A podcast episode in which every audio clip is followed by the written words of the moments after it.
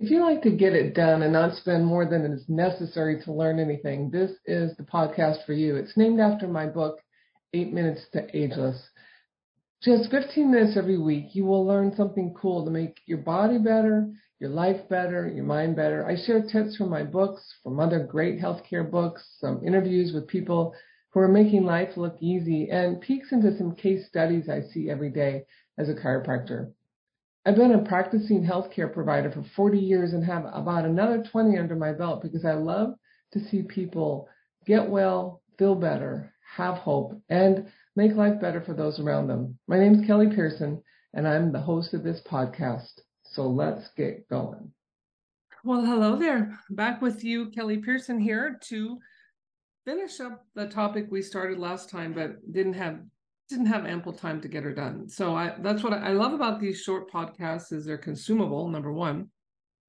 And it supports again my commitment to doing the best work in the least amount of time. Sounds sort of lazy, but really uh, I look at it more as using the best of your time. So we were talking last time about my love affair with Dr. McGill, who is uh, quite an amazing physician in terms of figuring out what is causing someone's back pain in terms of what they're doing uh, during their life so that hey it's one thing to get fixed by your pt or your chiropractor or your massage therapist or your surgeon but then it's a whole nother thing and maybe even more important to stay out of harm's way. So that's what we're talking about today.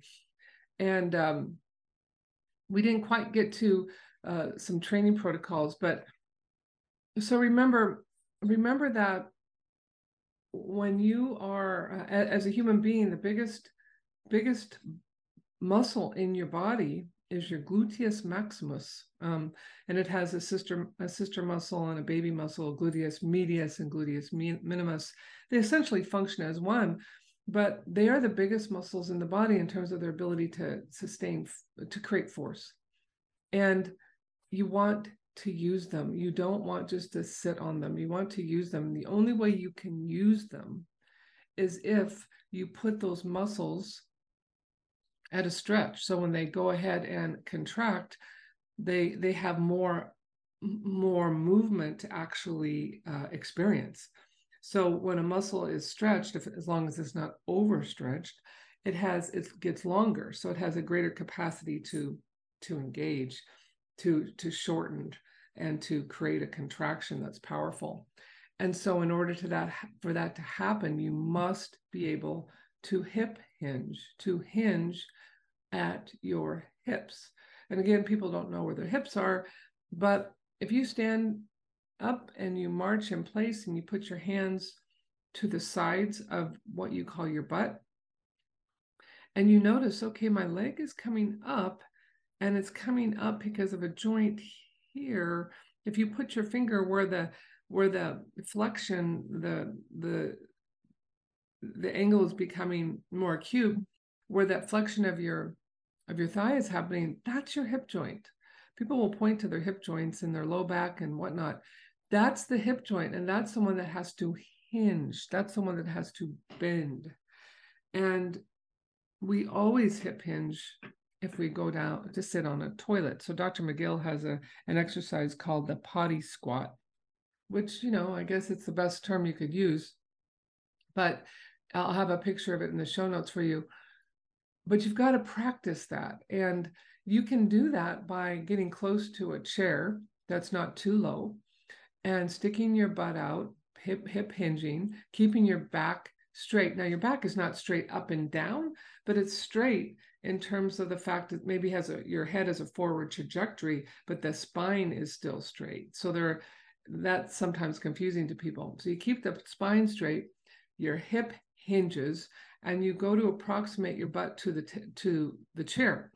And then you get there almost there and you oh there you can sense it and then go ahead and stand back up and you repeat it. Now, if you find you're getting down there and like, oh, I don't trust the I don't trust the the chair is there, this is too far to go, then put a pillow on that chair or find a chair that's a little bit higher. And as you get better and better at this, you can remove the pillow, you could practice this on a lower chair, you can go into the restroom and use your actual toilet as, as a guide. But when you can start hip hinging and going down and coming up using your butt muscle as it contracts, you are doing great. And a lot of times the motor pattern for people is such that they feel like they're going to fall down.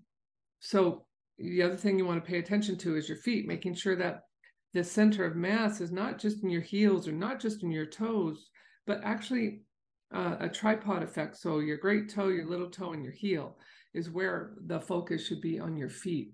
And if you if you don't do that, you will not be able to engage your glutes the way you really want. So um, another analogy, some of you may recognize, you come in the door with two two uh, bags of groceries and it's cold outside. You've somehow finagled to get into the door by holding one of your bags on your knee while you lean up against the door and you shove that key in. But when you get back in, you don't have a way to shut the door. So you kind of walk over and stick your butt out and slam the door, slam the door with your rear or push it with your rear. That's that's another way to look at a hip hinge. Now, it's not really the best way to practice because you don't want a loaded spine, a weighted spine with all those groceries, but it gives you a visual picture, right? Okay, so in the last little bit of this seminar, I want to, or webinar, I want to talk about podcast, I should say. My goodness, got to get my vernacular right. You want to know and understand the ways to reduce tissue damage to your back, and that includes the vertebra in your back, that includes the discs in your back, that includes the ligaments that connect your bones together. That includes the tendons that attach the muscle to the vertebra of your back. And one of the most important things is honor when you feel like you're being asked to help lift something heavy and you're like, whoa, that is so heavy.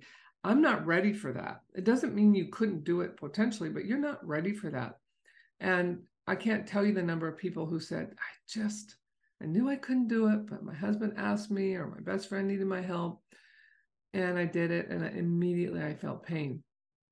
What can happen sometimes is that the disc gets loaded um, with pressure and actually causes a perforation of the end plate, the bottom part of the vertebra right above it.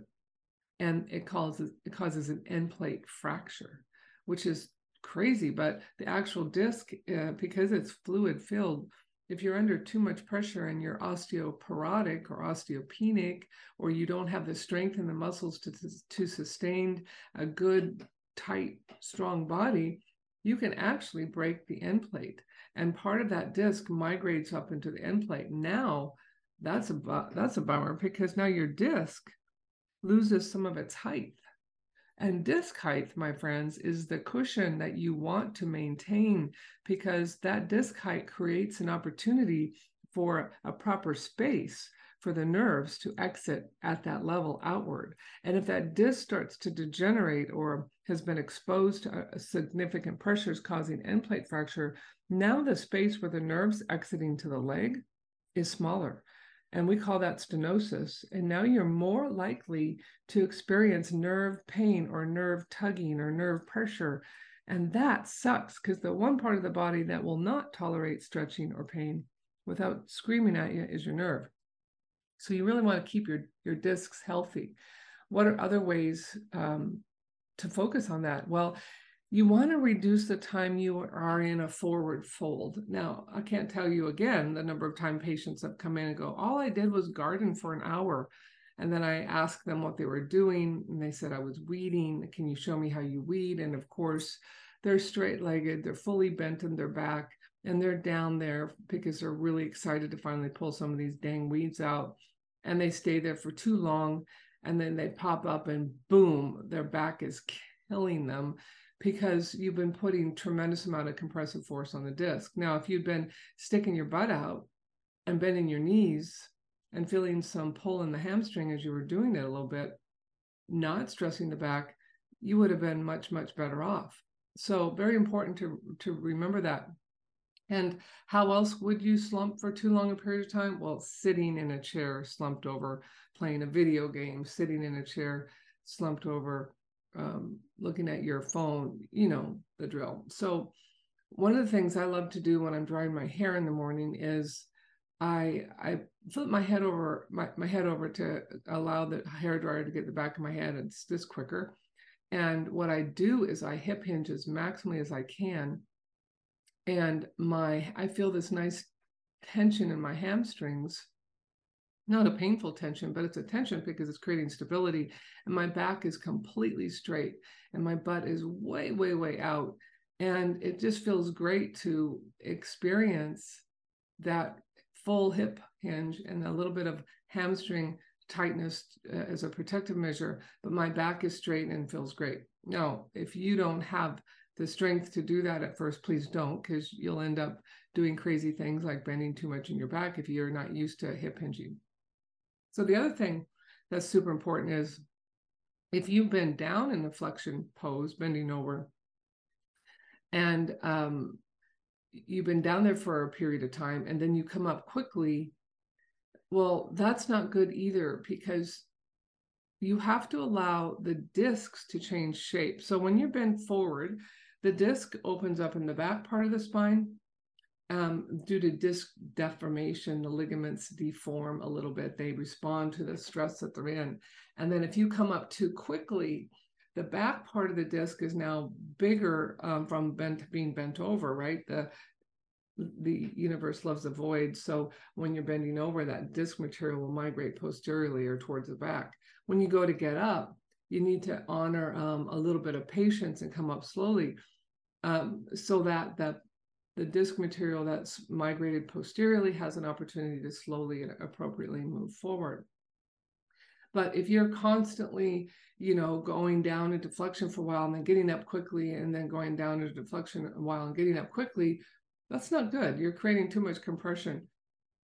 Um, and you have to come out quickly. Like for for instance, um, good example.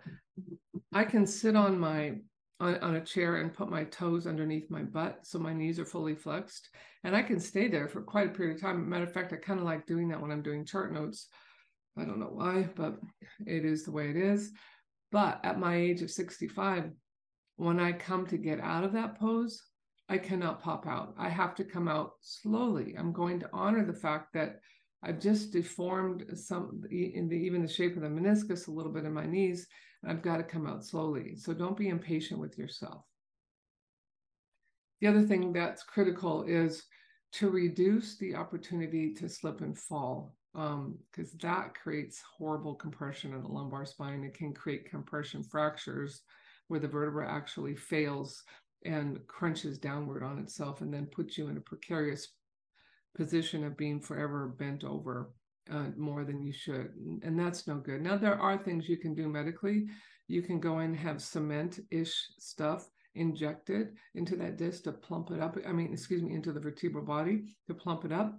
But there's generally like a six to eight week period, uh, especially with Medicare, six week period, where if you don't get it done in that period of time, they won't do it at all. So if you have had a compression fracture, you might not know it. You need to get an X-ray. You just can't stand up. It hurts like heck. Take a look and see if that's this, if that's the case, because the kyphoplasty, which is that cement um, procedure, what it's referred to, can be beneficial. Um, okay, so reducing slips and falls. Well, you know, I have a place when I walk down my stairs outside to get to my garage I have wiped out on that corner a ton when there's a little bit of ice. And um, I've wiped out and fallen hard. And kind of, I, I call it my my bone strength test. I haven't broken anything thus far. But now I, I know I'm not going to ever go faster on that corner anymore. I'm going to really lift my feet up and put them straight down. I'm not going to zip around that corner. So by experience, like, okay, this is a bad place. Go slow. Wear the right shoes. I mean, I have some some cowboy boots I love to wear, but man, in the winter, they don't hold traction. I'm going to fall on my butt, so I don't wear them. Um, and, and then, you know, use things in your in your capacity. If you are responsible for a walkway at your home, particularly with stairs, throw a little salt down, throw a little, uh, have something down to melt that dang ice. Okay, so obviously reducing slips and falls is doesn't need to be said, but yet we're so silly um, we know oh here's another example i was getting out of my car several years ago uh, to go for a run and with the with the dogs and stepped out it was icy and boom i fell on my butt from the seat of the car like oh good lord um, so I, I'm really, really careful now. You know, you learn from experience. The other thing is just reduce the length of time you're sitting. If you're sitting for three or four hours and you don't have an opportunity to get up, bad on you, man. If you're driving, you need to stop every two to three hours if you've got disc problems, and you need to do the two bounce stretch protocol. If you're if you're flying across the pond, absolutely you need an aisle seat so you get up without offending people all the time. And you can go back and do your two bounce protocol with some flexion and extension and just get things moving. And the last thing I'll share with you is um, there's been some really cool studies around how to re- reduce discal stress in your back. If you have the capacity, the strength in your arms, and not a lot of shoulder pain, you can do this. So what what you do is you sit on a chair that's wide enough and um, and soft enough for your fist. You take fist, you make your hand a fist. You put your fist down by your hips, and in this chair, you are going to push your arms into a straight pose and you're gently right next to your hips. You're going to push your arms in a straight pose. This is again assuming you don't have shoulder pain. And you're going to unweight your back for three seconds. And you're going to relax. And then you're going to do it again um, five to 10 times. If you did that every hour on the hour because you're forced to be sitting, that would be like getting up and taking a break. So that's really, really important. So obviously, if you're in a chair where it's too narrow and you can't fit your hands to the side of your hips, such as my desk chair in this moment, don't try it there. Go to a place where there's there's more space. And it's uh, the studies have shown that it reduces the amount of pressure significantly, so that long-term sitting is not so challenging to your back. All right, then. So we've covered some good stuff. In the show notes, I'll have a picture of the potty squat so you can see what that looks like. And uh, what I pray for all of you is that you do the smart thing, stay out of harm's way, don't hurt your back, because the happiest people I know are people that don't have pain every day. And um, we're we're moving moving you towards that direction. I hope you guys have a great day. Bye bye. Hey, thanks for spending 15 minutes with me. My website, PearsonWeary.com, includes an awesome, if I don't say so myself, online classes I teach on chronic neck and chronic back pain, really designed to give you tools to kick your own pain. If you want to play on the civility workshop with us, you'll find the Zoom links on that resource page as well. Pick up my book, Eight Minutes to Ageless, for someone who's driving you nuts, moping around, feeling sorry for themselves. If you want to watch online videos of the active content of my book, go to 8minutestoageless.com. Of course, a great review of this podcast is always appreciated and even better to share it with a friend. Hope you have a terrific day.